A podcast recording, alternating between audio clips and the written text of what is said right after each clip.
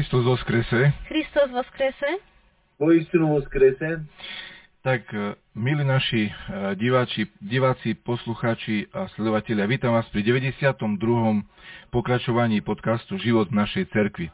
Našim dnešným hostom je už po niekoľkýkrát e, docent dr. Václav Ježek, pedagóg, učiteľ, vedecký pracovník našej pravoslavnej bohosloveckej fakulty v Prešovskej univerzity v Prešove a budeme sa dnes rozprávať o živote pravoslavnej cirkvi po páde Byzantskej ríše. E, táto téma nadvezuje na e, predchádzajúci rozhovor s otcom Václavom, ktorý bol o pravoslavnej cirkvi v podmienkach ešte existujúcej a fungujúcej Byzantskej ríše a dnes budeme rozprávať, ako, e, ako sa žilo pravoslavnej cirkvi, pravoslavným veriacím pravoslavným kresťanom v podmienkach popade Byzantskej ríše a o, o to, aké podmienky to boli, sa práve dnes budeme rozprávať. Čiže otec Václav, otázka na začiatok, keby si nám mohol priblížiť, ako sa zmenil, zmenila situácia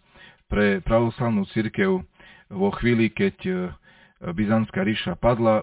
Ak mám správne informácie, dnes by mal byť e, presne e, výročný e, deň, tak som to nejako prečítal v českom pravoslavnom kalendári, že dnes je vlastne pamiatka pádu Byzantskej ríše, neviem, či je ten údaj správny, no a tým pádom nám takto z okolností presne, presne vyšlo. Čiže otázka, Václav, akým spôsobom sa zmenila situácia pre pravoslavnú církev po páde Byzantskej ríše? Nech sa páči. No, tak slyšíme se dobře, jo? Ano, ano, ano. dobře, uh, tak uh, to je, já si myslím si, že to je asi nejtraumatičtější uh, vlastně epizoda, uh, jedna, z, ne, jedna, jedna z určitě nejtraumatičtějších epizod v dějinách církvy, ten pád Byzance a hlavně Konstantinopoli, protože v podstatě celá ideologie a celý vlastně cíl křesťanského myšlení tehdejšího Byzance najednou jakoby se zastavil.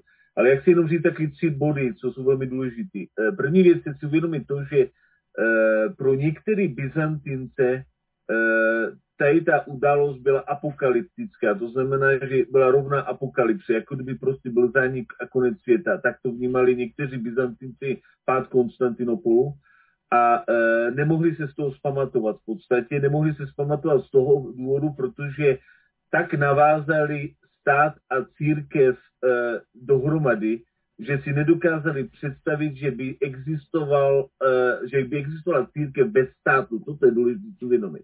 Oni si mysleli, že vlastně, že ten stát musí být spolu s tou církví. A najednou byla situace, kdy jenom církev zbyla. A toto je velmi důležité si uvědomit.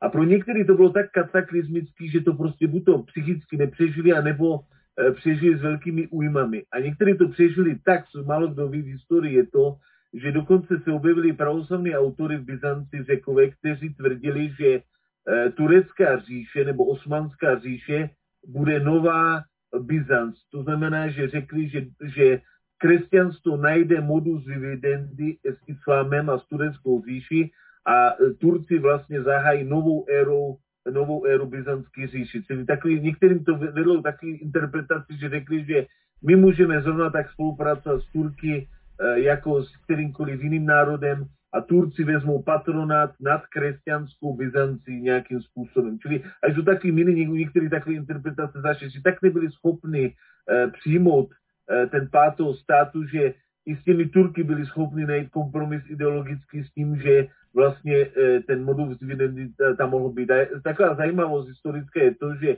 i samotní Turci e, vnímali křesťanství jako možného partnera, a ironicky se to ukázalo po období Atatürka, po první světové válce, kdy vlastně v podstatě Turci založili takzvanou tureckou pravoslavnou církev, která měla fungovat na území dnešního Turecka a která měla být jakoby následno, následnickou církví v rámci byzantského kontextu. A musím říct ještě k tomu, než na to zapomenu, že současní Turci, to znamená současný turecký vědění, má obrovský zájem o Byzanc, jak nemělo dříve a dá se říct, že i mnoho vědeckých institucí v současnosti v Konstantinopoli, v dalších místech, Smírně, Izmiru a tak dále, se zabývají Byzanci, teď současně v Turecku. To znamená, že ty Turci jakoby se po těch dějinách sami vlastně v podstatě eh, chtěli vypořádat s tím odkazem Byzance, se snažili s tím vyrovnat nějakým způsobem a s tím souvisí to vyrovnání, které souvisí s těmi samotnými křesťany, protože, jak říkám, eh, pro tyto politické Byzantince eh, ztráta státu a říše byla nemožná. A pokud ano, tak to znamenalo, že se muselo s těmi Turky najít modus vivendi. To je druhá věc, co jsem chtěl říct tomu velmi důležité, je to, že z duchovního hlediska, liturgického hlediska, ten pád Konstantinopolu znamenal další věc, kdy eh, mnoho byzantských autorů, eh, takových postpatristických, eh, vnímali definitivní konec toho Konstantinopolu jako i znamení toho, že i Duch Svatý navždy opustil toto místo. A je takový příběh, který se mi osobně strašně líbí, já ho velmi rád poslouchat, kdy jsou takové legendy, které se dochovaly u některých eh, očividců, kteří tam byli v té době, kdy Konstantinol padl.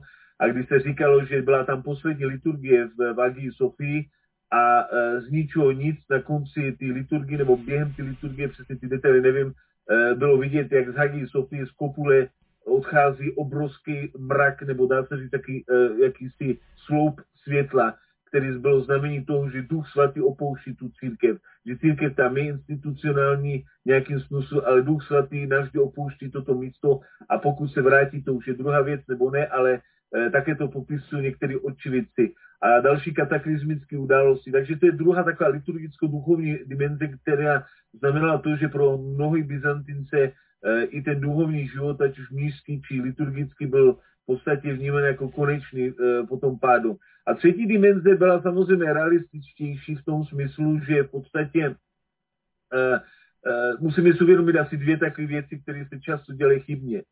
Turci, když obsadili Konstantinopol, tak oni neby, to, to se vedou velký spory kolem do toho do, do, do dneska v podstatě, ale musíme říct jednu věc.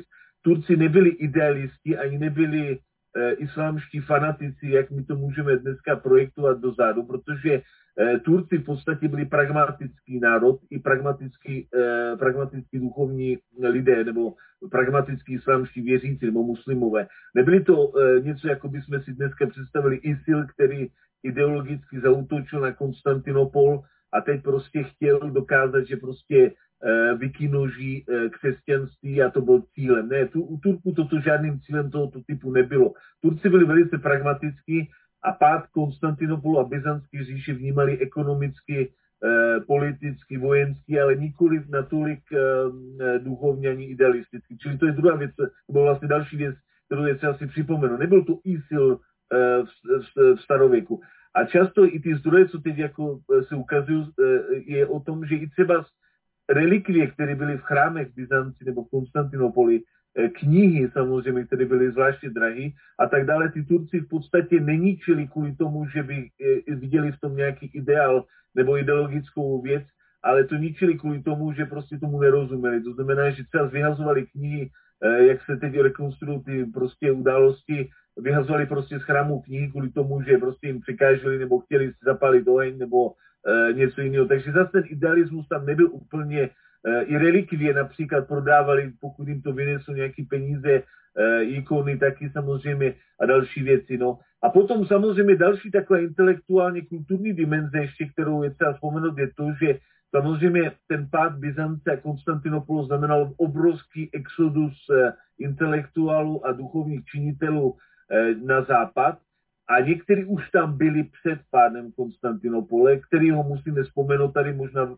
znáte posluchači, eh, to je kardinál Besarion, který přijmul Unii s Římem, ale tento Besarion eh, byl velmi důležitým protagonistou pravoslavě řecké kultury na západě, protože on, i když přijmul Unii s Římem, tak v podstatě se stal kardinálem na území Itálie a díky němu v podstatě se zachránil x počet rukopisů a vlastně pomáhal emigrantům z Byzance se usídlit v Itálii a na italských na dalších evropských univerzitách v Německu, eh, ve Španělsku a, a dalších eh, zemích, který, který, jak jsme říkali minule, eh, způsobilo samozřejmě rozvití renesančního myšlení. Takže hodně lidí uteklo, hodně lidí ztratilo víru, hodně lidí prostě se, se zmatlo ale e, samozřejmě, že druhý den po pádě, nebo když to tak obrazně řeknu, e, po tom kataklizmické tyto události, život šel dál a e, bylo potřeba se s tím smířit. A co bylo pro Turky problémem je to, že vlastně v podstatě dobili prázdné město, aby jsme byli trošku realističtější, protože Konstantinopol v době dobytí Turky měl minimum obyvatelstva v porovnání s tím, co měl předtím v dobách si největší, dá se říct, slávy. To znamená, že abych to teď z hlavy ne, ne, ne, něco neříkal nepřesně, ale mám takový pocit, že tam bylo sotva nějakých 12 tisíc eh, řeckých obyvatel eh, v tom Konstantinopoli, myslím, jako, který trvale bydleli v centru. To znamená, že vlastně Turci dobili úplně kořápku toho, co uh, samotný Konstantinopol byl předtím. Takže... Koľko obyvateľov mal Konstantinopol za, pri vrchole svojej při, při, při vrchole se počítá, jsou odhady někdy kolem půl milionu, půl milionu 800 tisíc. No a kde, kde odišli ty lidé? Ušli, alebo uh, ako? Uh, o, oni ty lidi už odcházeli mnohem dříve. To už začali odcházet po, latinském dobytí Konstantinopolu roku 1204 kdy vlastně v podstatě to latinský, ta křižácká výprava, čtvrtá, třetí a tak dále, který tam vlastně všichni nějakým způsobem hrali roli, ty křižácký výpravy, nejenom jedna z nich, tak vlastně v podstatě od té doby to šlo z kopce s Konstantinopolem, protože e, lidé začali utíkat e, postupně, byla postupná migrace z ekonomického hlediska, z politického hlediska a vlastně v podstatě můžeme říct, že ten, ten migrační posun už trval mnohem díl, než, než se objevili Eh, konkrétně osmanští Turci, eh, nebo byli tam různý kmeny turecký, to nebyl jenom jeden samozřejmě, mluvíme o otomanských Turci, osmanských Turci, kteří dobili, protože byli tam ještě selžudský Turci a další kmeny, ale tady ten posun už začal mnohem dřív. Já bych si rovno říct, že taky nějakých 50-100 let už v podstatě eh, ten Konstantinopol byl kostrou toho, co byl předtím a vlastně v podstatě to umožnilo i těm Turkům velmi lehce v podstatě dobít to město. Když si vezmete, že v podstatě jenom pár obránců tam bylo, e, mluvíme o nějakým vojsku, co mohlo mít 350 tisíc vojáků e, z tureckého hlediska a obránců mohlo být tam nějakých, já nevím, 16 tisíc, čili naprosto bestiální přesila. A jediné, co drželo to město tak dlouho v podstatě při tom dobývání, bylo to, že tam byly silné hradby a silná infrastruktura, která vlastně v podstatě Turkům znemožňovala úplný rychlý běz. A samozřejmě si musíte uvědomit idealisticky jednu věc, co znovu zdůraznuju, že kdo dobýval Konstantinopol?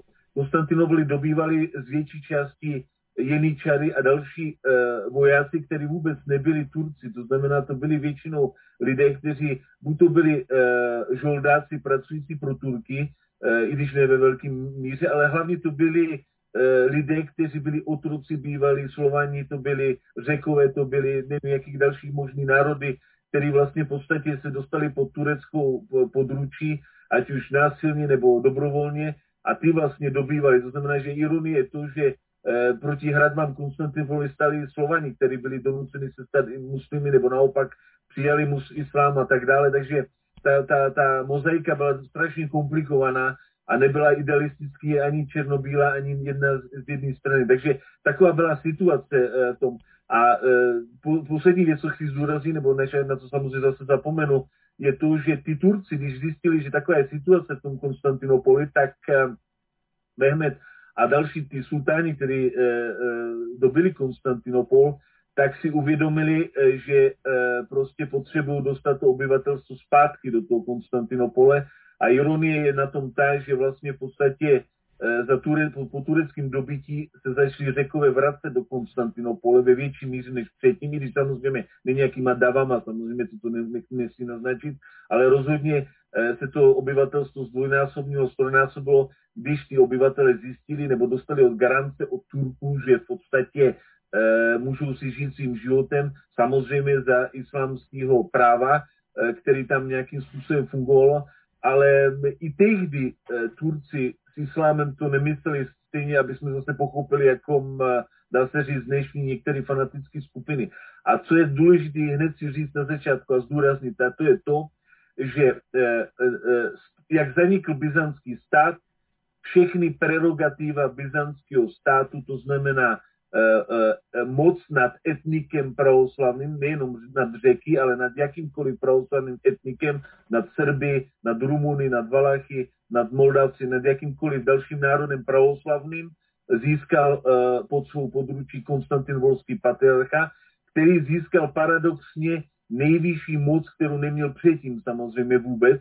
To znamená, že Turci mu udělali moc, kterou ani v Byzanci neměl Konstantinovský patriarcha, to znamená, že se stal etnarchou, to znamená, se stal vůdcem všech pravoslavných křesťanů, kteří se nacházeli na území osmanské říši a tím pádem to znamená, že dostal prerogativa jako například, eh, že všechny spory, které se týkaly pravoslavných křesťanů nebo křesťanů, eh, podlíhali patriarchálnímu soudu, to znamená, že i světskou, i náboženskou, i světský náboženský soud dostal područí vlastně eh, Konstantinopolský patriarcha a vybíral daně pro Turky a pro dal, další prostě segmenty pro armádu, organizoval vojáky a tak dále, čili najednou uh, ironie na tom je tak, že po pádě Konstantinopole patriarcha získává, vlastně můžeme říct, částečně prerogativa byzantského císaře a vlastně v podstatě uh, získává nebývalou moc. Ale aby jsme pochopili, že eh, to nebylo tak jednoduché,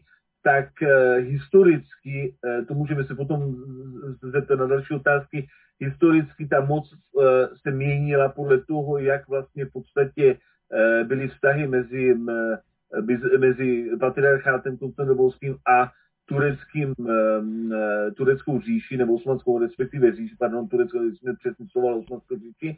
A, druhá, a třetí věc ještě s tím spojená byla ta, že Eh, eh, patriarchové v Konstantinopoli se dostávali neustále do problému s osmanským, eh, řekněme, pravítelstvem, když použiju ruský výraz, kvůli tomu, protože jak stoupala moc Ruska nebo kijevský Rusy, tak samozřejmě po nějaké době kijevská Rus se stala,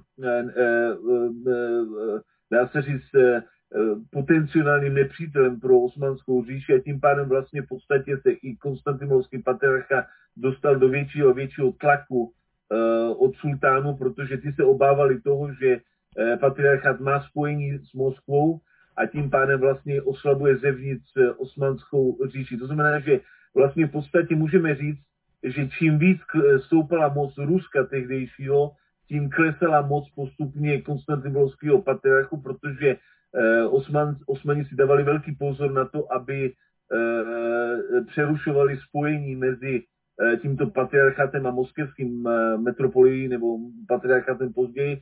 A vlastně v podstatě ten klinec do rakve tady toho dobrého vztahu mezi eh, sultánem a konstantinovským patriarchou se stal tehdy, když se posunuli hranice Ruska až k, k turecký nebo k hranici Osmanské říši, když teda vlastně v podstatě kozáci a další prostě faktory nebo další ty elementy dobili Krym, tehdejší, kde bydleli Eh, krymští Tataři tehdy, i teď samozřejmě eh, byli na tom Krymu, a tyto krymští Tataři v podstatě byli vazali eh, osmanské říše.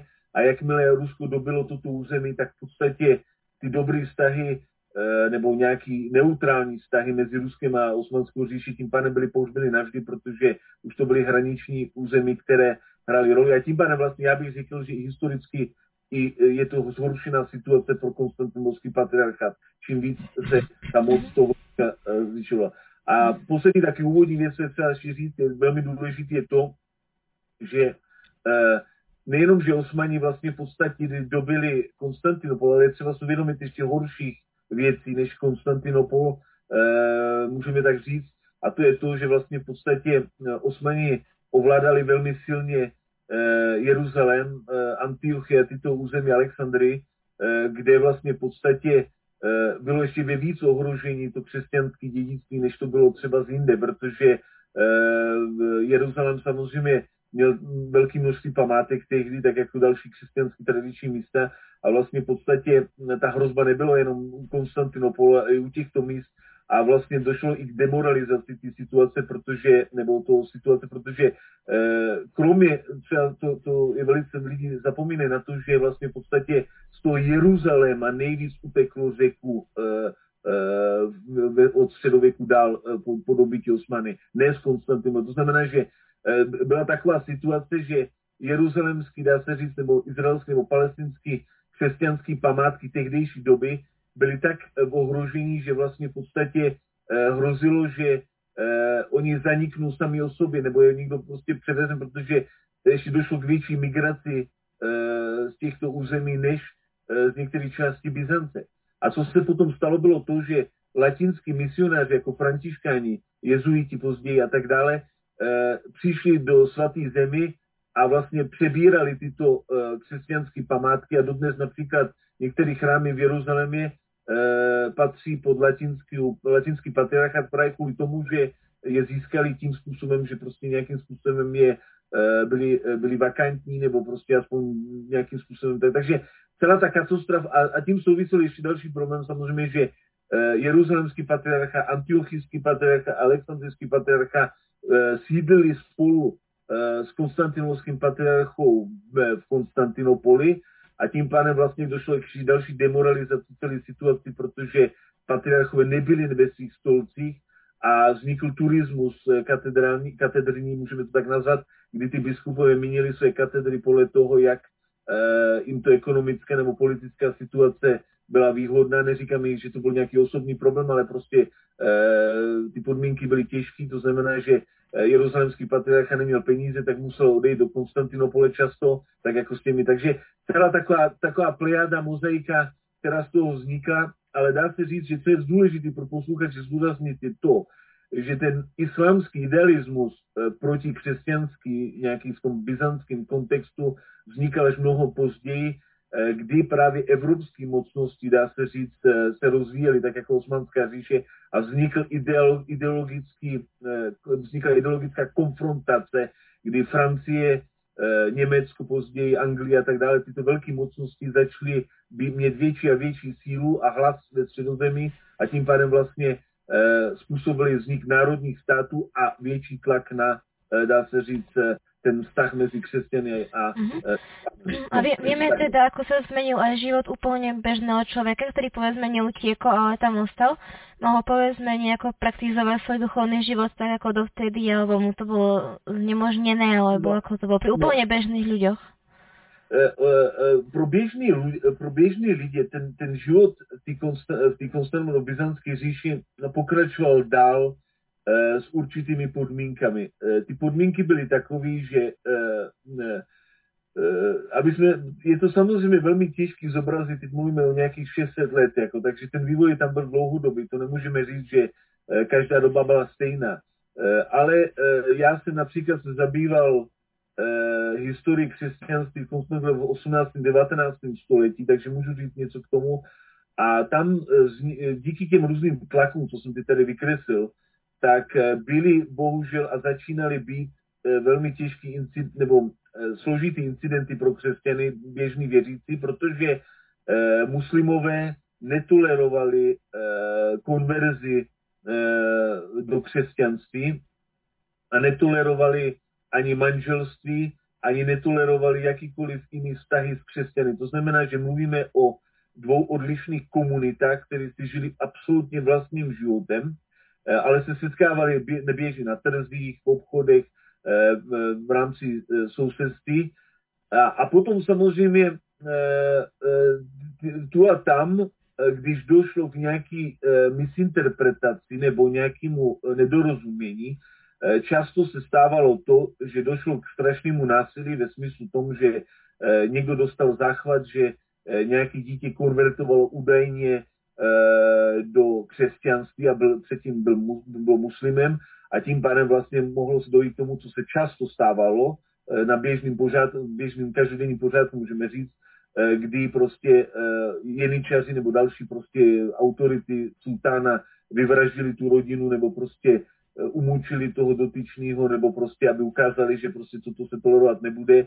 A samozřejmě docházelo k různým problémům psychicko-sociálním, protože se to zneužívalo. To je nej, největší problém, protože e, například, když byl nějaký spor o majetek, o peníze, tak nejlepší způsob, jak odstranit svého, ne, ne, ne, konkurenta nebo, já nevím, nepřítel nebo e, někoho jiného je tím, že se, e, se šlo na turecký úřad, osmanský úřady, pardon, a e, řeklo se, že tento Eh, hlásí křesťanství nebo eh, nějakou misí vyvíjí nebo já nevím co a tím pádem vlastně ty, ty, ty, ty, ty zasáhly a toto. A teď chci říct toto hned, aby jsme pochopili, že eh, navzdory tady ty situaci, tomu modus vivendi, tak já čím dál víc, co jsem se díval na historii a dívám se na historii Konstantinopolského patriarchátu v tomto období, tak musím vyjádřit totální obdiv, jak to vůbec mohlo přežít 500 let tady to, eh, tu, ty absolutní těch, těch podmínek, protože musíte si uvědomit jednu věc, že křesťané museli platit daň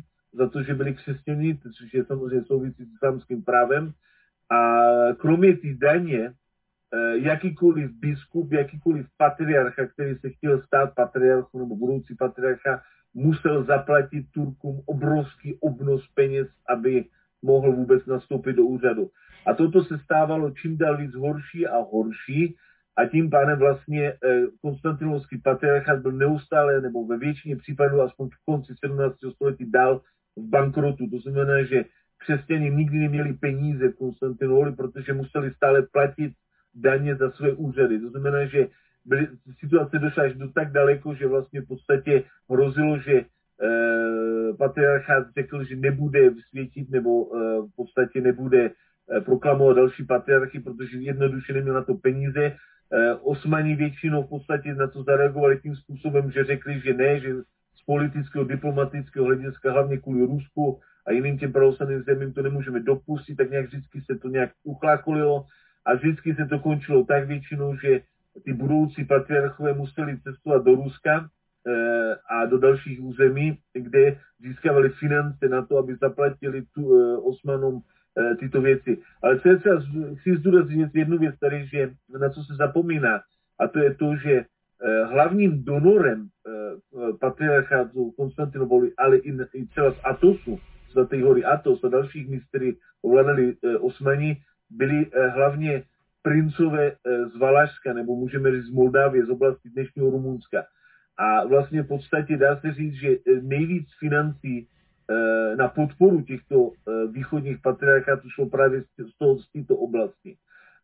A ten tok těch financí z Ruska, z Valašska a z těchto území svobodných byl samozřejmě problematický, protože Eh, byli loupežníci, kteří například přepadávali tyto lidé, kteří nesli nějaký dary, peníze a tak dále. Takže vlastně v podstatě ten život byl naprosto katastrofální.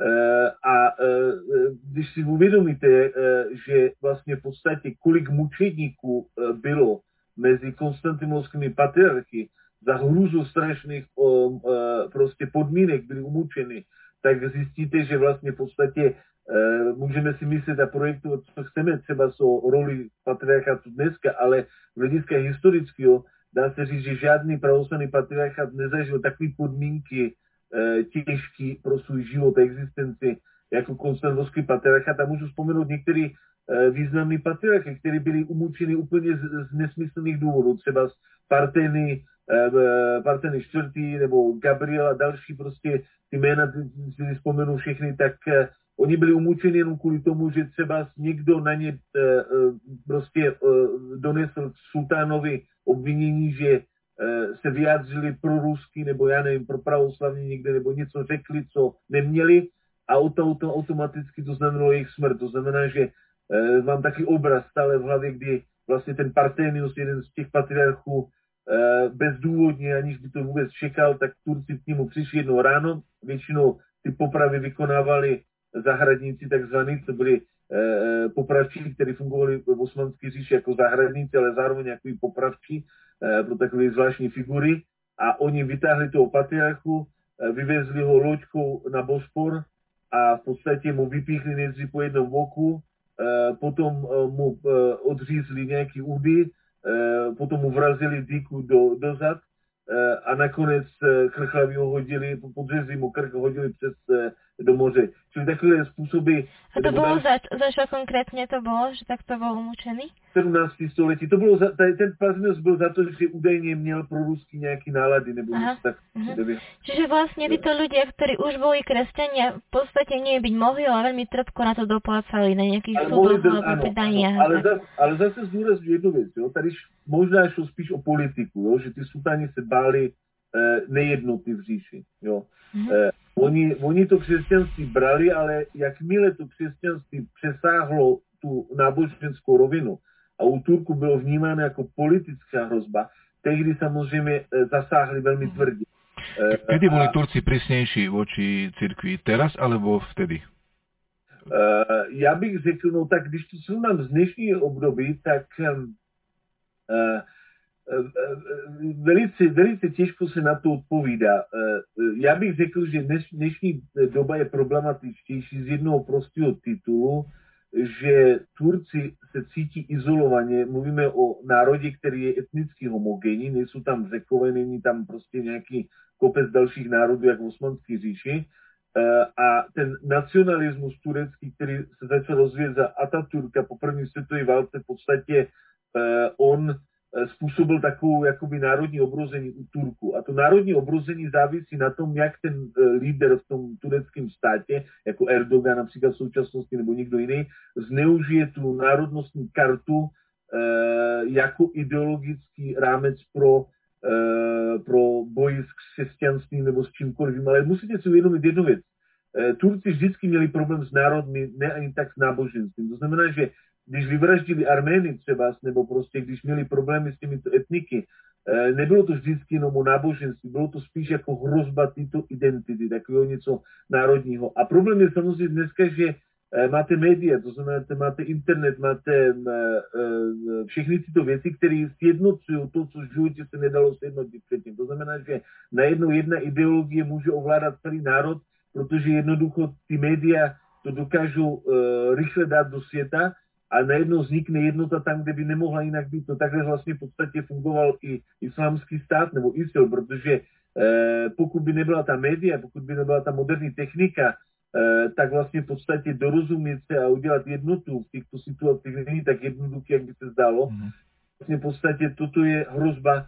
Eh, toto. Ale říkám, eh, v Turecku v současnosti je tam návrat ty Byzanci jakýsi, Eh, ale eh, musíte si uvědomit jednu věc, že ty Turci ironicky eh, přijali i to, co křesťané vlastně v podstatě hlásali, a to je to, že ehm, teprve někdy ve středověku, až, já nevím, to je špatný slovo středověk, ale novověku, dá se říct, oni začali vymýšlet to, že Konstantinopol má spojitost s Mekou, že jsou tam nějaké relikvie islamských protagonistů, svědců, a vybudovat takovou ideologii, že Konstantinopol je islámské město, ale to taky se vyvíjelo nějaký čas, to taky nebylo automaticky a dá se říct toto, ale já bych řekl, že tak v minulosti určitě to bylo horší, ale já samozřejmě v současném Turecku nežiju, takže nedokážu si úplně představit, jak by to bylo reálně někde eh, v nějaký vesnici, ale nebo někde prostě mimo, kde by prostě nějaký křesťan existoval ale mm, eh, je to těžký, prostě je to těžký, protože mm, samozřejmě eh, pokud eh, patriarchát Konstantinopol je vnímán Turky jako mm, antinárodní subjekt nebo něco, co, je, co se vymýká tureckému státu, vždycky bude vnímán jako nepřítel.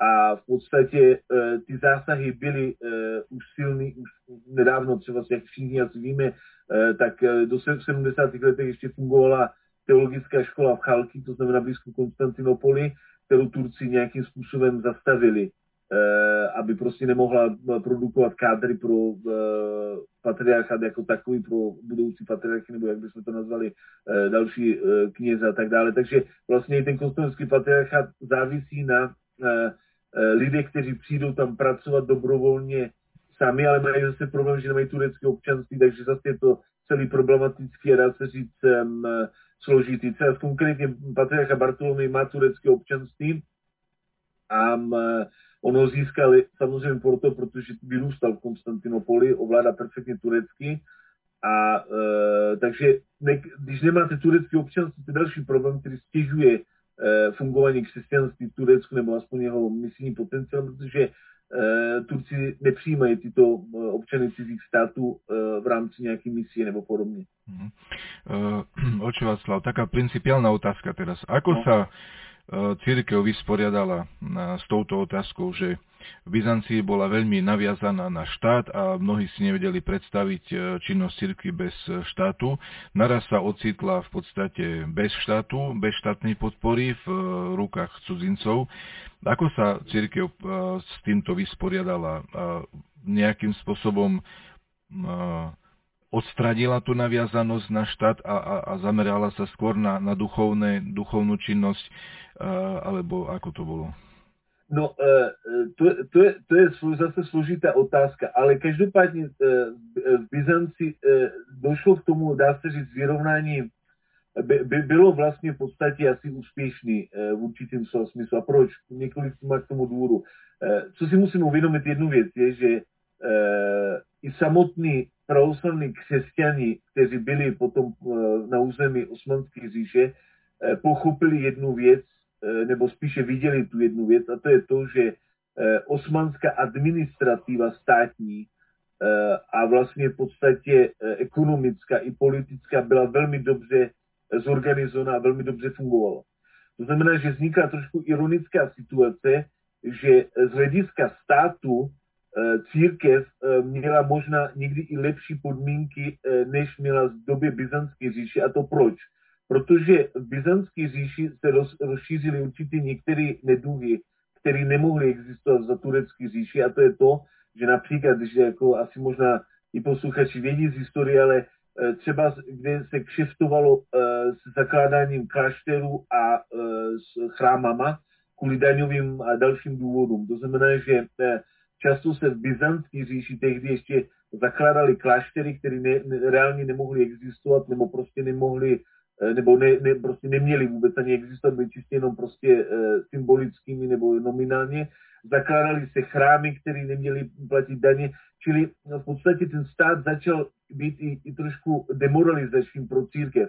A najednou, když prostě ten stát zmizel, ten byzantský stát a ty všechny problémy ekonomické a ty podvody a ty, ty daňové věci a tak dále, tak možná v podstatě z tohoto hlediska eh, církev měla možnost se obživit, a teda oživit takto, a v podstatě si i oživila, protože najednou prostě bylo jasné, vy zaplatíte daň, zaplatíte tyto poplatky a máte pokoj eh, víceméně, pokud nebudete dělat problémy. Takže taková stabilita vznikla určitá, která v podstatě způsobila to, že eh, vlastně v podstatě mohla, pomohla k čemu?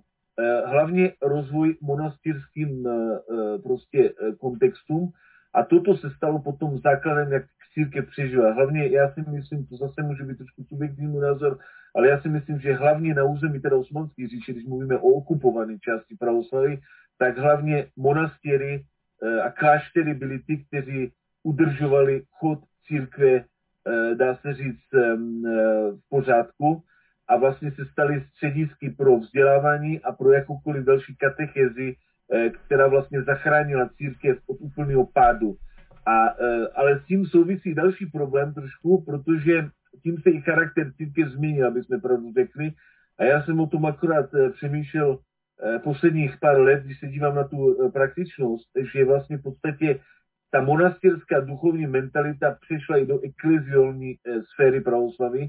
A vlastně, když si všimnete, že roli dnešních biskupů, kněží, sveštěníků, nebo jak to se děje, tak často tam hraje důležitou roli monastická duchovnost v podstatě, která se tam dostala do církevního myšlení právě díky té historii, kdy vlastně ty monastíry Eh, s tím důrazem na start, důrazem na, na igumena, důrazem na jeho požehnání, důrazem na uh, prostě určitou stabilitu duchovní, která s tím souvisela modlitební, že přešla do širší ekleziální mentality, a, která vlastně tam byla. Takže vlastně v podstatě církev se očistila a dokázala přežít bez toho státu, ale z hlediska uh, intelektuálně kulturního Eh, bohužel musíme říct, jako negativní určitě bylo to, že nedá se to jako nějakým způsobem odvysvětlit, že vlastně ty velký centra vzdělávání, které v Byzanci byly, v Konstantinu byly opravdu zanikly.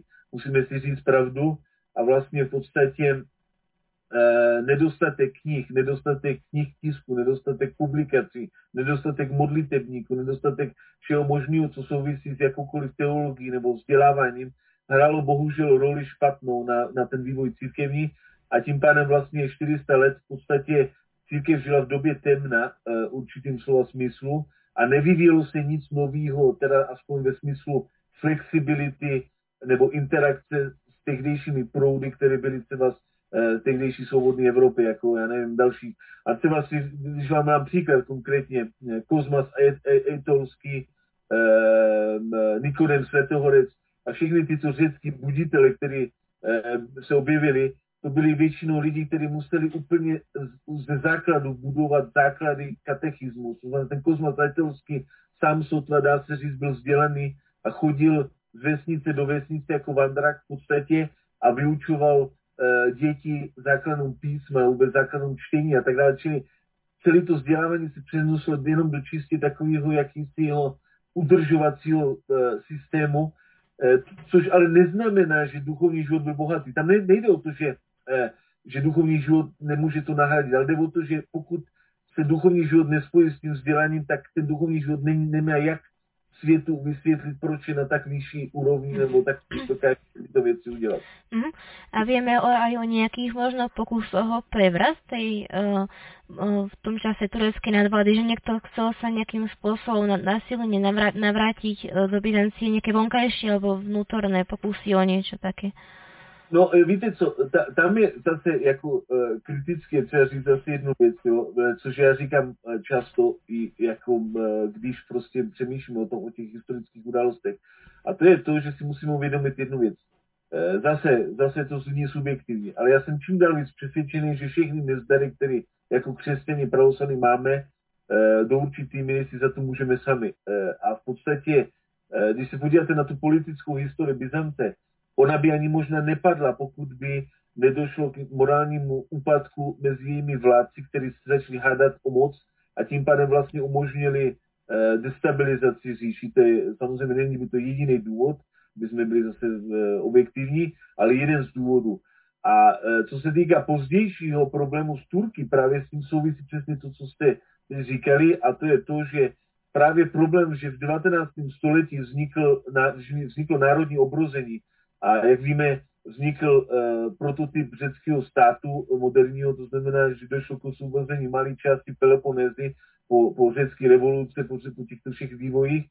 A bohužel to znamenalo, uh, že začal se klást důraz na národ, na národnostní otázku a to, dá se říct, byl další z těch klinců do té rakve uh, špatného vztahu a dá se říct demoralizace z Turky, protože Eh, Turci samozřejmě nebyli hloupí, eh, ani nebo Osmani nebyli hloupí a viděli v těchto národních aspiracích potenciální hrozbu, což i byla samozřejmě. A já sám můžu to dosvědčit, protože hm, jak jsem působil na Kypru, tak eh, jsem se, jsem se díval na knihu na farnosti z 19. století a zjistil jsem, že na začátku 19. století v samotné kyperské oblasti se začaly tiskat různý pamflety národnostní, jo, že eh, obnovme Řecko, eh, já nevím, eh, Řecko se znovu obžije a tak dále.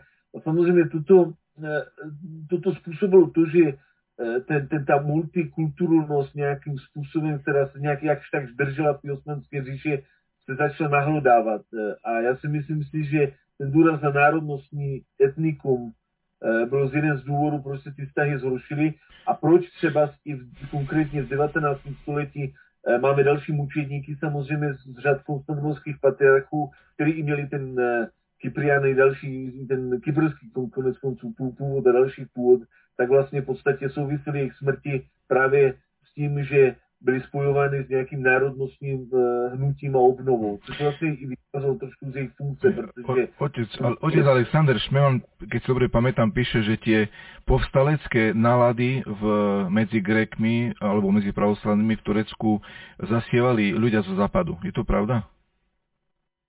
Uh, no, já nevím, nevím, těžko vědět, těžko vědět. Uh, já si myslím si, že to nebyl problém západu, já si myslím si, že to byl problém celkově Evropy, uh, kdy, když se podíváte na území třeba, já nevím, Německa a podíváte se na Rakouskou Uhersko, byly tady nějaký národní povědomí uh, ve středověku nebo podobně. Vůbec nic takového prostě tady člověk aspoň nemůže registrovat. To je těžko, těžká otázka.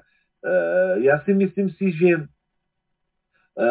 ten, to, to, to, to, to národnostní uvědomění u Řeků vždycky bylo, ale já si myslím si, že vzniklo a rozvíjelo se, pokud mluvíme o západu, jenom díky tomu, že ty řekové asi v oblasti osmanské říše viděli sílu Anglie, Francie a Německa v 19. století a vzali si z toho příklad a si mysleli si, že teď je ten čas, kdy vlastně můžeme si uvědomit svůj, eh, svoji historii etnikum, protože nás někdo vysvobodí nebo nám někdo pomůže z tady toho uh, jiha, který je v osmanské říši, ale to je samozřejmě byla totální iluze, protože uh, mocnosti, které tehdy byly, a když se podíváte, a dobře znáte z historie, všechny smlouvy, které byly po Vídeňském kongresu a, a, a 19. století a tak dále, to byly čistě politicko-ekonomické zájmy západu, který neměl nějakou idealistickou představu zachraňovat řeky eh, nebo křesťany z Blízkého východu, ale sledovali čistě svoje cíle, které byly eh, v rámci oslabení osmanské říše. Čili eh, jestli oni byli podvedeni tímto nějakým idealismem ze západu, nebo se sami nechali podvíst, nebo sami žili v nějaké iluzi, si myslím si, že to je těžká otázka, ale každopádně vzniklo to celý hnutí čekání na osvoboditele, který vlastně se dotkuje našeho území v podstatě, i vlastně za Rakouska Herska eh, ty Slovani, kteří tady žili a tak dále, taky čekali na nějaké vysvobození. Ale jedna věc, jenom také mimochodem, co jsem se dozvěděl teď, já vlastně v podstatě úplně z jiného soudku, ale trošku to ilustruje to, že eh, eh, eh, mluvil jsem s jedným biskupem, který je luteránem, a který e, působí na území e, bývalého NDR, e, to znamená ve východním Německu a ve Württembergu v tomto okolí. A on mi říkal zajímavou věc, kterou já jsem nevěděl historicky, a on mi říkal, že ještě v 15. století, kdy vznikla reformace v tomto území, tak existovala velká nenávist mezi Slovany a germánskými kmeny, které tam operovali. Eh, na základě toho, že prostě eh, to etnikum se nějakým způsobem nemuselo. Eh, a já jsem o tom začal přemýšlet, jsem si říkal, že ano, výbuch toho národnostního vědomí mohl být teda v 19. století, ale zřejmě přece jenom to etnikum a ta nesnášenlivost, která mohla potom později také vybuchnout, už možná samozřejmě mohla existovat nějakou formou předtím. Dobre, a skúsme sa teraz toho nejako, tak povedať, tak povedať vysomariť. V Byzancii církev mala podporu štátu, istým spôsobom materiálnu možno podporu. Áno, áno, áno. Vďaka tomu mohla rozvíjať svoju intelektuálnu stránku, mohla tlačiť knihy, mať chrámy a tak ďalej. Ale bola tam korupcia, bola tam demoralizácia zo strany štátu a zneužívanie cirkvi a podobne. Po pade Byzancie zase prichádza asi nacionalizmus, útlak, chudoba, totálna totálne e, e, teda nedostatok všetkej tejto finančnej podpory a, a školstva a tak ďalej. Kedy bola církev silnejšia? Čo je pre ňu lepšie? Podpora štátu alebo, alebo chudobné podmienky? Čo je, čo je pre ňu viac nebezpečné, alebo čo je pre ňu lepšie? Uh, tak uh, velmi jednoduchá odpověď na to asi by byla, co asi bychom souhlasili všichni, a to je to, že pro, pro církev nejlepší, když je pro nás sledovaná samozřejmě, a to říkám ne kvůli tomu, že uh, dávám řečnickou otázku, ale kvůli tomu, že já jsem si to uvěřil v historických uh, těchto. církev samozřejmě krásná věc, když je svobodná, má všechny podmínky k svému rozvití, ale historie nám ukazuje non-stop, stále a stále a znovu a znovu, že to není dobrý pro církev. Jo, je, je to jedno, jak si to budeme interpretovat. Není to dobrý pro církev. A e, v podstatě, e, když se podíváte e, na, na Byzanc, tak e, e, vlastně v podstatě, co já říkám studentům a co se ukazuje znovu a znovu ve zdroji, který já sám studuju. Já jsem se teď díval na Jana Zlatoustýho a dívám se trošku na jeho exegezi. A když se podíváte na jeho období, tak e, kde, kde, kde je ten hloupý iluze, kterým vlastně my jsme neustále vychovávaní, a se to objevuje ve vědě, tady to v humanistických disciplinách, kdy si každý stále myslí, že raná církev nebo byzantská církev byla nějakým idealistickým stavu, kde všichni byli věřící a všichni byli e, duchovní a najednou my jsme se teď ocitli v nějakým světským společnosti. Vůbec to tak nebylo absolutně, aby jsme si z toho vymazali z mostu tady to. Když se podíváte na, na homilie Jana Zatoustýho, tak zjistíte, že on měl katastrofální problémy s základy e, katechézy vůbec křesťanským Konstantinou. To znamená, že je to naprosto nesmysl si myslet, že ten stát nebo ta byzantská říše, že to byl nějaký monolit křesťanského idealismu. To e, mluvíme tady o malém procentu lidí, tak jako dneska, kteří byli věřící, kteří chodili do chrámu, kteří byli uvědomili a zbytek byl přesně jenom idealisticky formovan. Jo? E, já dám dvě příklady k tomu, abych to ilustroval. E, když jsem se díval na dějiny vztahu ruské říše s Blízkým východem, co jsem byl jedno téma, který jsem se zabýval, tak přesně to ukazuje na tu situaci, že v roku 1905 uh, byl jeden pluk vojenský ruský, který uh, bojoval někde na frontě. A když přišel svěštěník k tomu pluku nabídnout přijímání a eucharistickou bohoslužbu, tak z toho pluku nějakých 500 vojáků všichni se zúčastnili na liturgii a přijímali. To znamená v době carského Ruska. Když přišla revoluce, když přišla situace, kdy nebyla povinnost chodit do chrámu a tak dále, stejný pluk šel, eh, přišel kněz k stejnému pluku nabízet Eucharistii a přihlásilo se čtyři, nebo čtyři vojáci přišli k přijímání z toho všeho. Mm-hmm. A druhý příklad, který přesně to ukazuje, je to, co jsem mluvil s jedním kopským eh, svěštěníkom teď nedávno, s jedním koptem, který je z Egypta samozřejmě, a já mu jsem mu říkal jednoduchou otázku. Já říkám, že eh, bože, jak já eh, vám eh, prostě, jak já vám prostě se o vás bojím, o ty křesťany v Egyptě, že vy máte taky katastrofální podmínky na přežívání v tom Egyptě, jako křesťany samozřejmě. A on mi na to říká, že navzdory tomu hrozbě, že přijdete na bohoslužbu a může tam vybouchnout bomba nebo nějaký fanatik začne střílet do vás nebo něco na eucharistické bohoslužbě, tak říká, že si ta církev neměla líp než teď v tomto, v tomto momentě. Eh, a je, samozřejmě pro nás je to naprosto nepochopitelný. Věc možná... uvážia zřejmě, a kvůli no, tomu. Ne, ne, nepřijatelný, já, já si to nedokážu představit, že i na liturgii, kde, kde, kde hrozí nějaký útok. Do, Dobre, a teraz, teraz to úplně do praxe preveďme na dnešnú dobu. Čo je no. vlastne teda najlepšie, aby sme robili? To znamená budovať duchovne silnú církev, uh, nehľadať uh, podporu v politike a, a hľadať podporu u proste u bežných ľudí, alebo aký, akým spôsobom teraz nejaké, nejakú stratégiu, stratégiu e, nejakej stabilizácie cirkvi v dnešnej dobe tu na, u nás na, na Slovensku, alebo v Čechách, alebo, alebo kde? No. Je, je to na to zase, myslím si, že poměrně jednoduchá odpověď. E, je třeba zapomenout na to, že nějaká instituce v budoucnu nebo v současnosti bude jakýmkoliv způsobem podporovat církev. Eh, vycházet z toho, že budou platy pro kněží, nebo já nevím, nějaký finanční podpora, nebo já nevím co, nebo podpora ve vzdělání, to je dost další věc, je nesmyslný. Eh, já jsem to říkal, mluvil jsem s jedním například i s tím vzděláním, jako, eh, že prostě církev musí přezít roli v těch věcech, a takže to je první věc. Žádná podpora nebude ze státu a v některých státech dokonce antagonistická vláda nebo antagonistické myšlení vůči křesťanství. E, problém je prostě ten, že e, pravoslavná církev v současnosti se musí vymanit ze svého institucionálního, e, z institucionálního megalomanství, který je možný v některých státech. Jo? Buďme realisti. Já jsem mluvil s jedním rumunským knězem teď nedávno a on mi říkal, no tak rumunská církev je státní církev pravoslavná v Rumunsku, zasahuje do všech dění společnosti, všichni jsou věřící, obrovské množství lidí chodí do chrámu a tak dále. Čili to je jedna situace. Dobře, to je ta situace ideální nějakým smyslem. Je to dobré?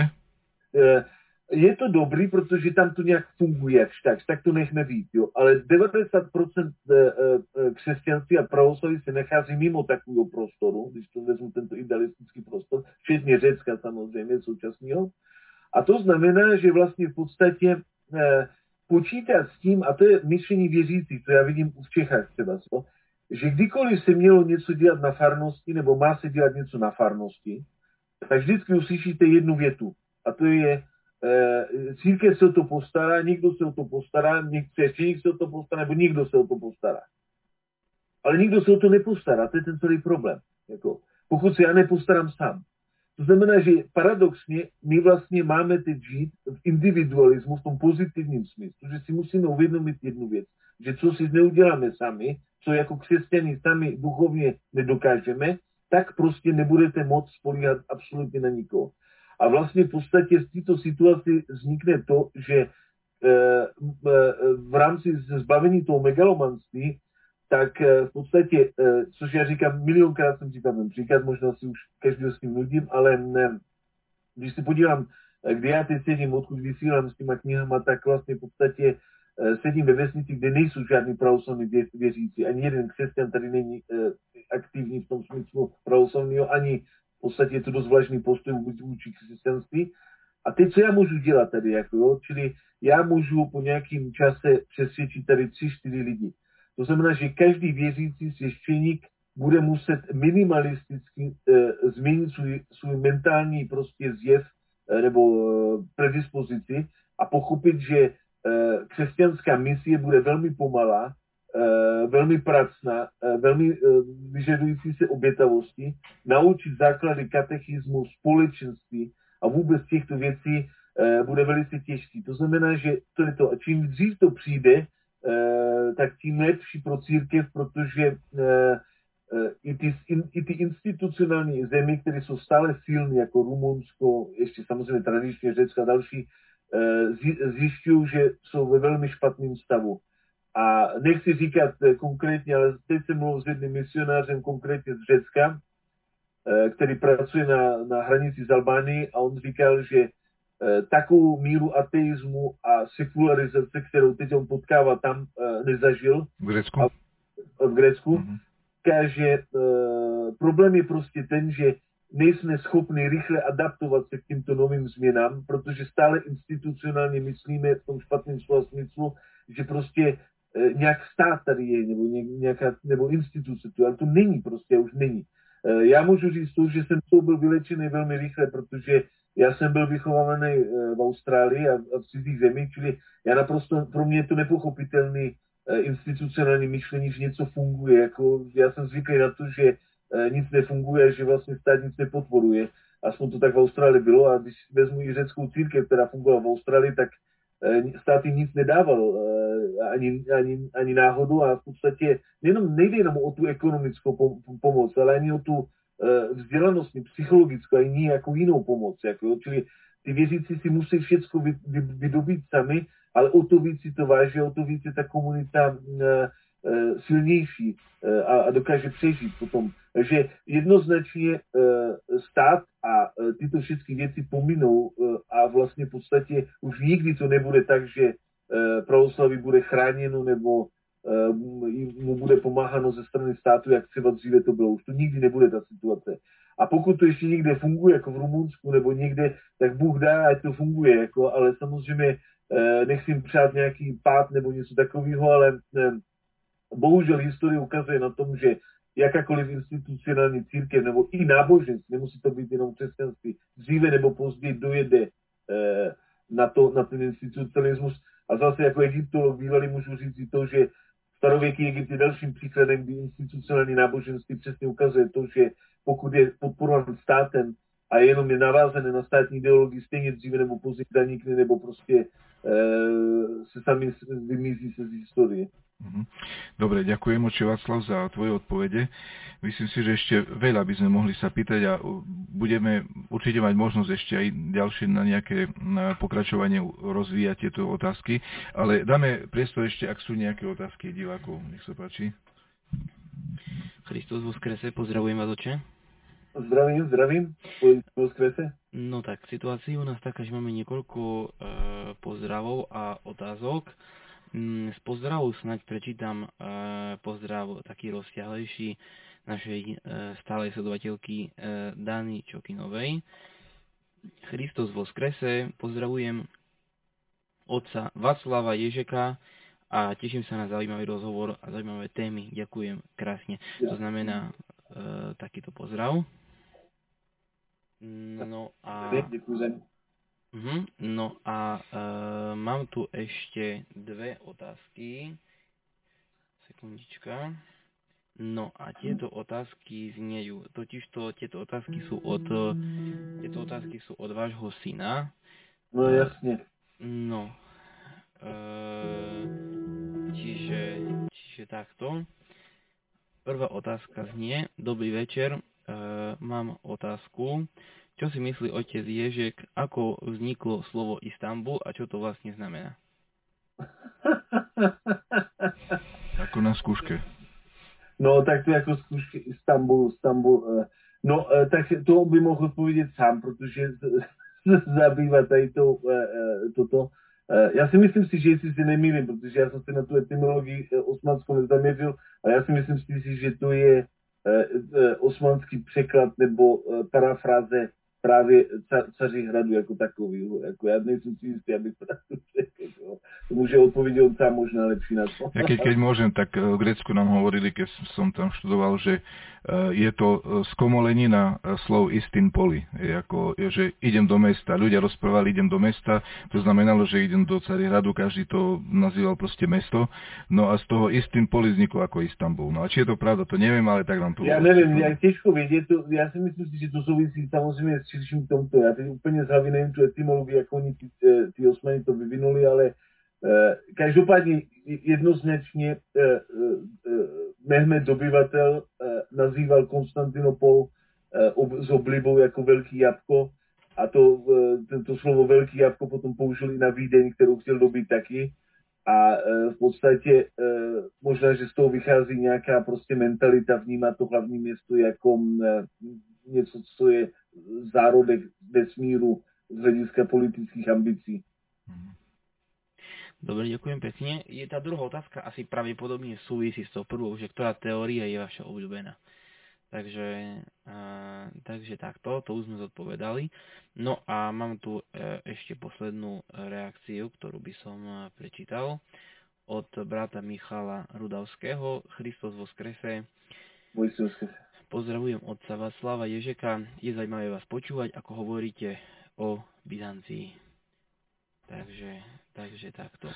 Dobre, e, ja teda ďakujem divákom za ich e, podnety, otázky a pozdravy a posúvam slovo ďalej vám. Ďakujem ja takisto. Takže otče Vaslav, e, otázka typická na záver. Povedz nejaké, nejaký dobrý výrok zo Svetého písma, ktorý by sa hodil na, na, na to, čo by sme mali ako církev robiť v týchto nových podmienkach v ktorých žijeme. to, to je zajímavé, že vždycky zapomenu, že tá otázka přijde. Áno, áno. Z, z hlediska písu, tak to ukradnu, tady, to, tady ten citát ukradnu dneska od, um, nebo můžu říct, ukradnu to od Jana Zatoustýho, protože mě zaujalo to, že Jan Zatoustý uh, použil dvě věty uh, z žalmu a z evangelia. Eh, teď, eh, jestli si teď nemýlím z paměti, tak eh, ten, ten žalm je 78. 34. verš, nevím, nejsem si jistý z paměti, ale tam je velmi zvláštní věta, kterou Jan Zlatůsty komentuje a on tam píše, že všude se ve městě, velmi parafrazuju, všude se ve městě objevilo zlo, který podporuje Bůh. Když to parafrazuju, já prostě nevím z paměti to. Mm-hmm. Ale pointa je taková, že z toho vyplývá to, že Bůh zlo způsobil v tom daném městě, v tom, v té situaci. A druhou, kterou cituje z té stejné souvislosti za toustý, je cita z Evangelia, kde zase si nespomenu teď na ty, na ty čísla, ale on cituje tam velmi zvláštní větu, kdy Kristus Isus říká, že m, m, už dost zla se nakupilo e, v této situaci nebo v tomto období. Zase nemůžu si vzpomenout teď z hlavy toto. Ale mě to fascinují tyto dvě výroky, protože samozřejmě použijí zlatoustí, ale eh, oni vlastně říkají to, že Bůh je iniciátorem zla v nějaké souvislosti v daném městě. A e, krásně vlastně v podstatě nám to odpovídá na to, co jsme tady řekli si, že samozřejmě Bůh e, nedělá zlo a tak dále, ale e, vlastně v podstatě díky tomu, že umožňuje člověku svobodnou vůli, tak někdy člověk sám si vytvoří tolik zla kolem sebe, že se sem, sám zničí a tím pádem vlastně v podstatě uh, se i vyčistí, což je smysl Zlatoustého, jak používat tyto citáty. On říká, že čím víc zla zažijeme, co jsme si sami nedělali samozřejmě, tím víc jsme očištěni potom uh, pedagogicky dál. Takže toto jsou asi dvě takové citáty, co přesně souvisí mm. s tím vlastně uh, rozhovorem, protože si myslím si, že to je velký poučení, že to zlo, který si neděláme, Eh, můžeme ho nazývat, že jak chceme se odůvodňovat, ale je vlastně i způsobem naší očistí a vzestupu k Bohu. Jo? A za to už ty krásně říkáš, že jakýkoliv pád člověka by nebyl, což je naděje pro nás, pro všechny, tak vlastně nejenom, že Bůh napraví to, co jsme nadělali špatně, nebo co jsme poškodili, ale dokáže i z toho vyvinout eh, i nenabílý pozvednutí k ještě vyšším výšinám k Bohu a, a k blahodati, kterou vlastně nám dává. Mm-hmm. Jasne. Zrejme aj v zmysle vysvetlenia svätého Maxima vyznavača to bude asi tak, že určite Boh nepodporuje zlo v zmysle hriechu, ale, ale, ale v zmysle, aby aj pre tých našich sledovateľov to bolo jasné, v zmysle vonkajších skúšok a ťažkostí, ktoré nám ano, ktoré ano, úplne ano. spokojne dovolí a dopustí, pretože nás očistujú a, a, a, a my keď sa vykúpeme v dôsledkoch našich hriechov, v, v týchto všetkých problémov vonkajších, ktoré nás Boh dopustí, nám to pomôže si uvedomiť vlastne nedostatky a, a takto sa očistiť. Dobre, ďakujem oče Václav veľmi pekne za tento výrok a ešte máme otázku od divákov. Áno, máme ešte jednu otázku od našej sledovateľky An- e, Marii Tolnajovej. E, pýta sa, e, vraveli ste, že církvi najviac prospeje, keď je prenasledovaná. Platí to aj pre jednotlivcov? jednotlivcov? No, tak to je do, dobrá otázka. Závisí, závisí samozřejmě, to je složitější u toho jednotlivce, protože závisí na jeho duchovní úrovni nebo jakou má životní situaci. Ale e, každopádně, podívejte se, tam je třeba si uvědomit jednu věc, že jednotlivec může být pronásledovaný, ale on taky může zaniknout, pokud on sám nenačerpá sílu od Boha nebo ne, ne, ne, není spojený s Bohem tak, aby přežil to, tu persekuci. Jo. E, někteří lidi nepřežijou pro následování, protože ne, nečerpají sílu od Boha, ne, nejsou s ním spojeny, e, čili jsou zničeny. Jako, tím pádem vlastně v podstatě e, nechci použít úplně světský ničovský výrok tady, ale tady platí přesně to, co mě nezabije, to mě posilní, jako v tomto smyslu. A dá se říct, že určitě i v té globální sféře v tom jednotlivci pro nás pomáhá. A při nejmenším, já samozřejmě z osobního hlediska často jsem o tom přemýšlel, že co dělat v situaci, kdy absolutně není východiska a kdy vlastně člověk nemá co, neví, co má dělat při takové situaci. E, tak vlastně vždycky musím konstatovat to, že Bůh vždycky otevře nějaký dveře, vždycky ukáže e, e, nějaký důvod, proč to tu bylo, anebo důvod, proč někam mají. Já vám řeknu konkrétně osobně, že já jsem znal x počet lidí, kteří měli problémy z nějakého důvodu, ale který právě díky těm problémům pochopili, že měli třeba se stát misionáři v Africe, nebo měli odejít úplně někam jinam, nebo dělat nějakým způsobem svoji práci. A tím pádem vlastně najednou pochopili, že eh, to, co mysleli si, že konec světa, eh, zrovna ty, asi před třemi měsíci jsem mluvil s jedním biskupem z Izraele, pravoslavným biskupem řeckým, který tvrdil mě, že bylo období v Jeruzalémě, kdy byl přesvědčený o tom, že všichni jsou proti němu a že má odejít prostě z Jeruzaléma.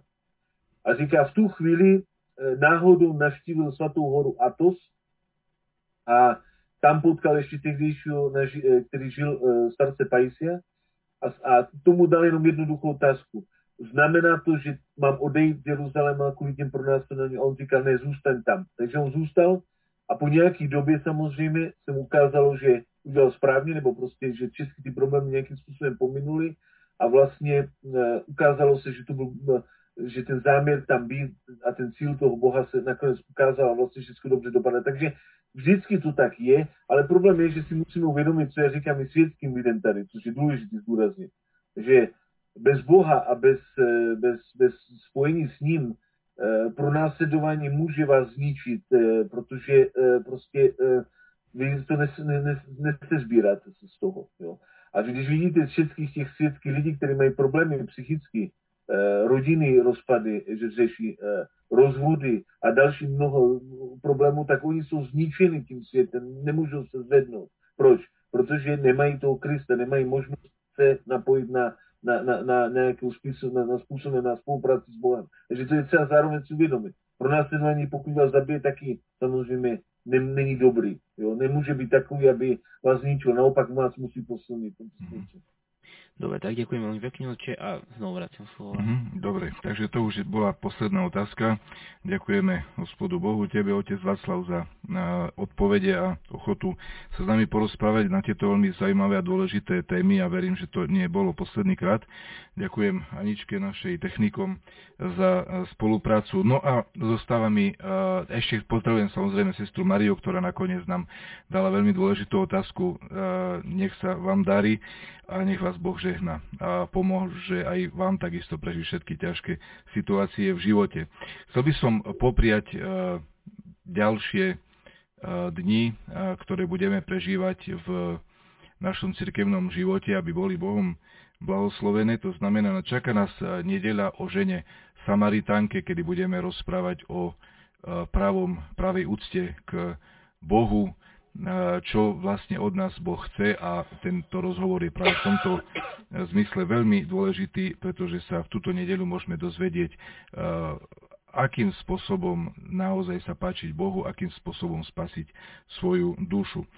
Tiež máme v nedelu ešte pamiatku gruzínskej carovny Tamary, potom zajtra v sobotu svätého Ignatia Briančaninova, ktorého si mnohí veľmi eh, vážia a radi čítajú jeho diela, ktorý bol biskupom kaukaským a čiernomorským a tiež máme ešte zajtra aj pamiatku apoštola Jakuba Zebedeovho.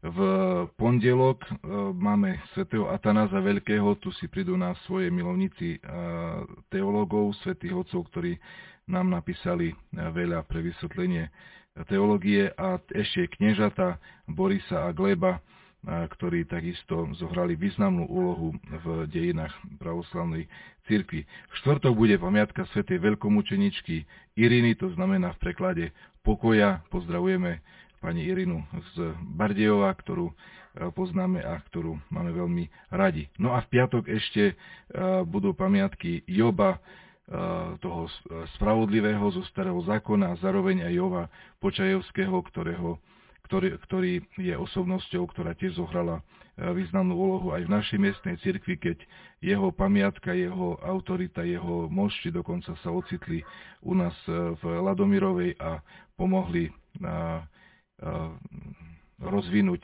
na život našej cirkvi v, 20. Na, v prvej polovici 20. storočia. Takže takéto zaujímavé osobnosti nás, e, ich pamiatky čakajú v cirkevnom živote. Všetkým prajem veľa e, radosti, pokoja, Božieho blahoslovenia, mudrosti a požehnania. Christos voskrese. Christos voskrese. Voskrese.